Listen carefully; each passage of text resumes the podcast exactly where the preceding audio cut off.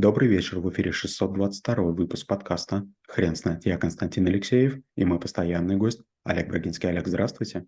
Константин, добрый вечер. Хрен знает, что такое метавселенная, но мы попробуем разобраться. Олег, расскажите, пожалуйста, почему мы это обсуждаем как навык? Потому что в обычной жизни мы взаимодействуем как личности, и у нас есть мимика, у нас есть какие-то выразительные средства.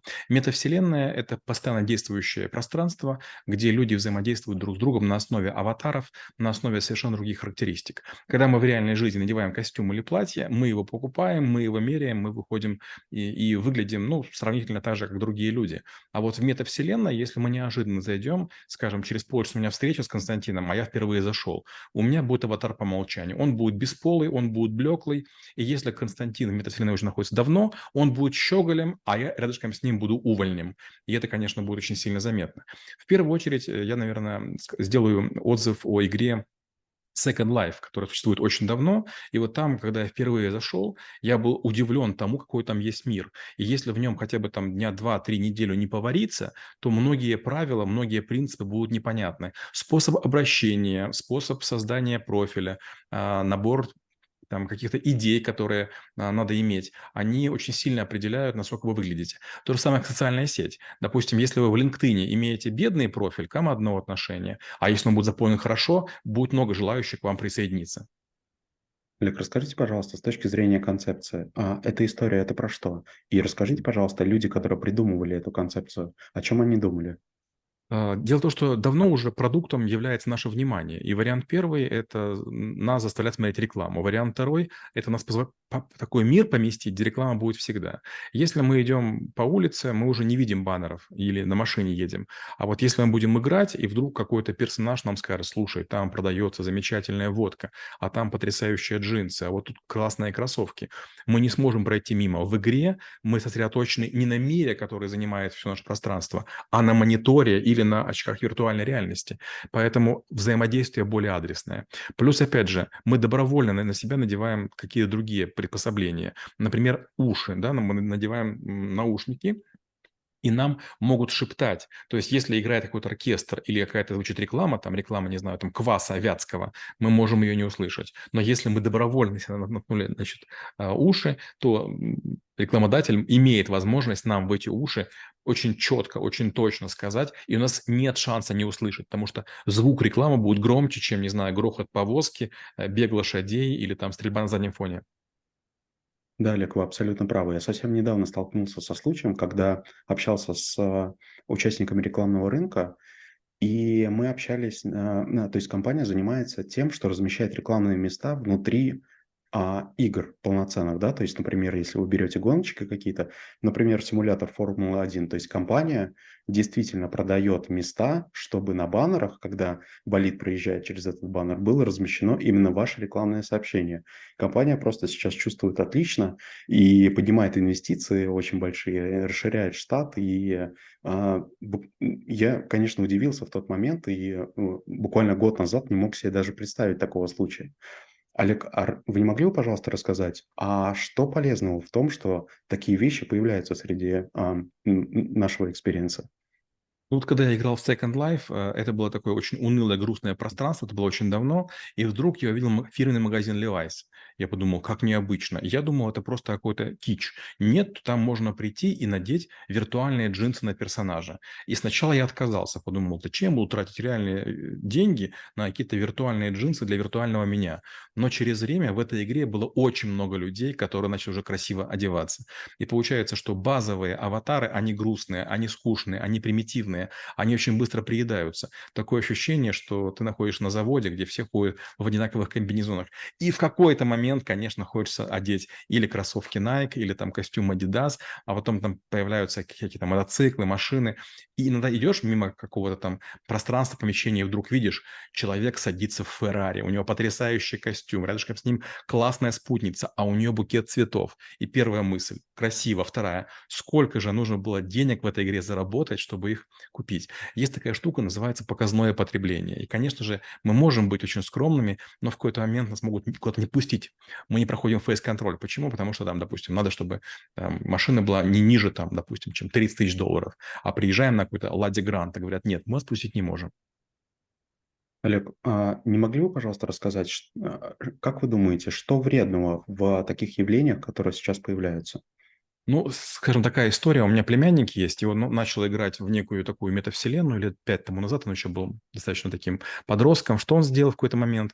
Ему в игре сказали: сфотографируй карту, значит, взрослого с двух сторон, пришли, и ты получишь то ли меч, то ли щит. Он взял и фотографию моей мамы прислал, своей бабушке. Как следствие, через какой-то срок у нее списали 50 тысяч рублей. Она, конечно, не обратилась, мы нашли эту проводку, я объяснил, что игра, скорее всего, нельзя вернуть, потом вычислили, что это сделал ребенок, он, конечно, сделал вид, что как бы он не понял, к чему это дело, но получается, что вот вовлечь человека в эту игру очень легко. Если в игре есть хорошая механика, вы начинаете получать какие-то повышения, промоушены, баллы, стикеры, бэджи, и в какой-то момент вы понимаете, что в игре вы успешнее, чем в реальной жизни, и вы в нее уходите. Если, допустим, есть люди, у которых там морщинки на лице, женщины, они переживают, или, скажем, там им лет 60, они уже там не очень сексуальные, а в игре ты можешь быть кем угодно. Ты можешь быть мужчиной, ты можешь быть женщиной, молодым, сексуальным, светлолицым, там, не знаю, темнобровым, широкоплечим, каким угодно. Олег, расскажите, пожалуйста, как относятся мировые бренды, которые зарабатывают огромные суммы на продаже своих продуктов, а как они относятся к этому явлению, появлению своей, может быть, продукции или рекламы в метавселенной?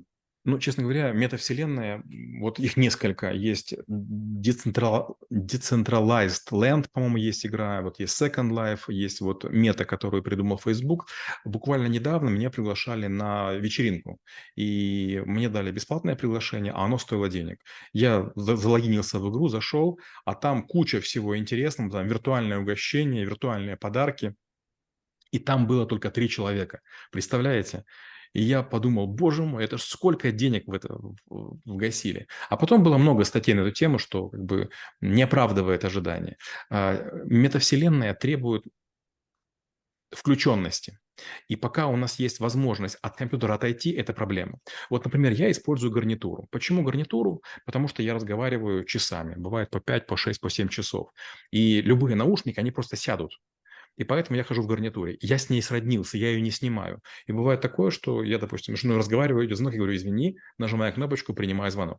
А то же самое нужно делать с очками. То есть должны быть какие-то очки, в которых, если я нажимаю кнопочку, я вижу реальный мир, если я там какую-то кнопочку другую нажал, я вижу игру. То есть нельзя, чтобы люди выключались. Опять же, тут важно в метавселенную поместить и свою квартиру. Например, если я вхожу в своей квартире в метавселенной, и я могу переключаться между квартирой и этой игрой, то что я делаю? Я буду ходить по квартире и включив режим квартиры. То есть я буду видеть свою квартиру красивую, нарядную, она мне будет даже больше нравиться. Допустим, у меня грязные окна, а в игре они помыты. Например, у меня там висят носки, где-нибудь там лежат, а там их не будет. Получается, как только это появится, я даже по квартире буду идти в туалет или пить воды в метавселенной. Да, я наливаю воду, но потом пью ее как бы в реальности. А вот пока мы снимаем очки или отходим от монитора, метавселенная не работает. Поэтому без гарнитуры смешанной реальности, где будет звук и видео постоянно, это невозможно. Сейчас, когда мы находимся в самолете, мы включаем iPad, мы включаем телефоны, мы включаем выдаваемые в бизнес-классе вот эти вот планшеты на андроиде, но в любую секунду к нам подходит стюардесса, нас отвлекают, и мы там не находимся. Но только мы наденем вот эти очки, которые уже придумала Apple, мы там будем находиться постоянно. То есть, получается, я буду в очках, и ко мне будет подходить стюардесса, она будет виртуальная, но она будет действовать одновременно и виртуальным, или в реальном. Допустим, я ваша стюардесса.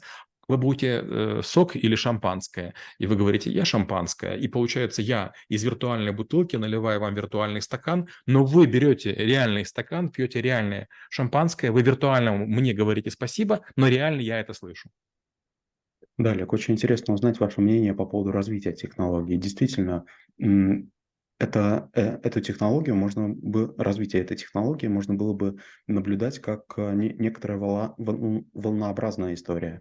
То есть сначала Трэвис Скотт, известный рэп-исполнитель, дает концерты на буквально миллионы человек, а мировые бренды пытаются скупить площади в некоторых децентрализованных метавселенных только потому, что могут просто не успеть. После этого спад этой технологии, и вдруг пару месяцев назад или квартал даже, Apple презентует свои очки виртуальной реальности. А все это иллюстрирует то, что мы все-таки переходим в некоторую такую виртуальную реальность, которая становится уже не виртуальной. Это вопрос времени. Когда был сконструирован первый двигатель, бензиновый или керосиновый, внутреннего сгорания, теоретически все, кто занимался гужевым бизнесом, должны были броситься и там, от лошадей избавляться. Но потребовалось больше 120 лет. То же самое и здесь. То, что когда-нибудь появятся очки или бионические линзы, в которых мы будем находиться сразу в двух реальностях, в реальности физической и в реальности виртуальной, это 100%. Осталось дело за малым. Если быть честным, то за последние лет 20 очень слабо продвинулись любые устройства. Клавиатуры остались теми же, мыши теми же, микрофоны, гарнитуры, видеокамеры. Все очень старое. Когда я учился в середине 90-х в Киевском политехе, буквально каждые полгода было потрясение. Появлялись новые устройства. Саундбластеры, каковоксы, канобисы, там какие-то мощные видеокарты, усилители и так далее. А потом это все вдруг перешло на поток. И сегодня ничего принципиально нового нет, вообще ничего. Ну вот, может быть, дроны появились, которые могут зависать и снимать вас или там за вами следовать. Ну, может, появились чемоданы, которые могут идти за вами на расстоянии метра. А вот виртуальная реальность, она сделает создание любых вещей очень быстрее. Почему? Там нет законов физики, там нет гравитации как таковой, там нет необходимости использовать реальные материалы. То есть мы можем жить в мультфильмах, мы можем жить в аниме. Мало того, чем хороша реальность виртуальная, тем, что, например, вы любите японское аниме. Значит, вы будете видеть меня как анимешного персонажа. Я, допустим, люблю мир Сталкера. Я буду вас видеть как Сталкера в мире Стругацких. Олег, очень интересно порассуждать на тему развития этой технологии с той точки зрения, что Apple, возможно, мы еще не знаем, да, продукт еще не на рынке, и непонятно, продукт достаточно дорогой, непонятно, как он будет развиваться и как он будет продаваться. Но, тем не менее, уже создан принцип, и очень интересно порассуждать, сколько будет стоить для бизнеса интеграция в эту экосистему. То есть, если мы, как владельцы, например, какого-то продукта, и хотим оседлать эту волну. Сколько это будет нам стоить? Я думаю, что об этом рано думать. Знаете, когда появился, допустим, сеть Clubhouse, это такие аудиокомнаты, куда можно было зайти, всех послушать. Мне людей, наверное, человек, кто сказали, за этим будущее. Через 1,5 месяца сеть умерла. Когда вот сейчас запретили Инстаграм и Фейсбук в России, они почти умерли. А вот, допустим, LinkedIn не умер. Дело в том, что для того, чтобы вкладывать деньги в метавселенную, не нужно быть ледоколом, не нужно быть первым. Вот эта вот идея, что вы можете не успеть, она очень ущербна. Вы можете не успеть первый ресторан, вы можете не успеть купить, не знаю, первую блузку или первую сумку. Ну и что из этого? Пускай другие ошибаются. Ведь, если быть честным, многие пытались сделать социальные сети. Метавселенная штук 50. А ведь мы хотим, чтобы все были в одной метавселенной. У метавселенных будет проблема, которая была у мобильных телефонов. И сейчас есть у мессенджеров. Сегодня вы не можете из Viber написать WhatsApp. Нет роуминга. То же самое будет метавселенная. Вы будете или в Фейсбуке сидеть, или в Apple, или еще где-нибудь. И в конце концов, ну, потребуется очень серьезная война. И где гарантия, что именно ваша вселенная победит? То же самое криптовалюты. Сегодня криптовалют стало больше 30 тысяч. И каждый говорит, моя победит. А в конце концов оказывается, что валюта не занимает даже 0,1% на рынке. Олег, спасибо. Теперь на вопрос, что такое метавселенная, будет трудно ответить. Хрен знает.